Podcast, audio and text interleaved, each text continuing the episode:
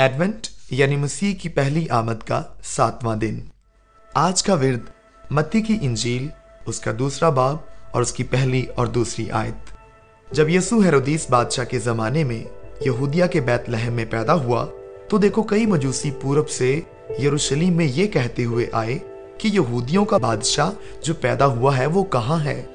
آئیے اس ورد کی روشنی میں خدا کے کلام پر غور کریں۔ آج کا عنوان ہے مجوسیوں کا مسیح۔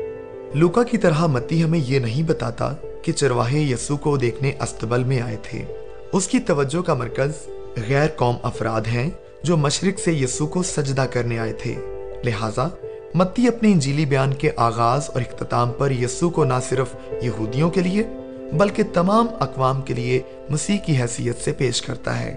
یسو کی پرستش کرنے والے پہلے افراد شاہی دربار کے ساحر نجومی یا دانشور تھے، جن کا تعلق اسرائیل سے نہیں، بلکہ مشرق سے، شاید بابل سے تھا۔ وہ غیر قوم سے تعلق رکھتے تھے اور پرانے عہد نامے کی رسمی شریعت کے مطابق وہ ناپاک تھے۔ متی کی انجیل کے اختتام پر یسو کے آخری الفاظ یہ ہیں، جیسا کہ متی کی انجیل اس کے اٹھائیسویں باب کی اٹھارہویں اور انیسویں آیت میں لکھا ہے کہ آسمان اور زمین کا کل اختیار مجھے دیا گیا ہے۔ پس تم جا کر سب قوموں کو شاگرد بناؤ۔ اس سے غیر قوم والوں کے لیے نہ صرف مسیح میں خوشی منانے کا دروازہ کھلتا ہے، بلکہ ہمیں یہ ثبوت بھی ملتا ہے کہ مسیح کے متعلق دہرائی جانے والی پیش گوئیوں میں ایک یہ بھی ہے کہ قومیں اور بادشاہ دنیا کے شہنشاہ کی حیثیت سے اس کے پاس آئیں گے۔ مثلا یہ سایہ اس کے ساٹھویں باپ کی تیسری آیت میں لکھا ہے، قومیں تیری روشنی کی طرف آئیں گی۔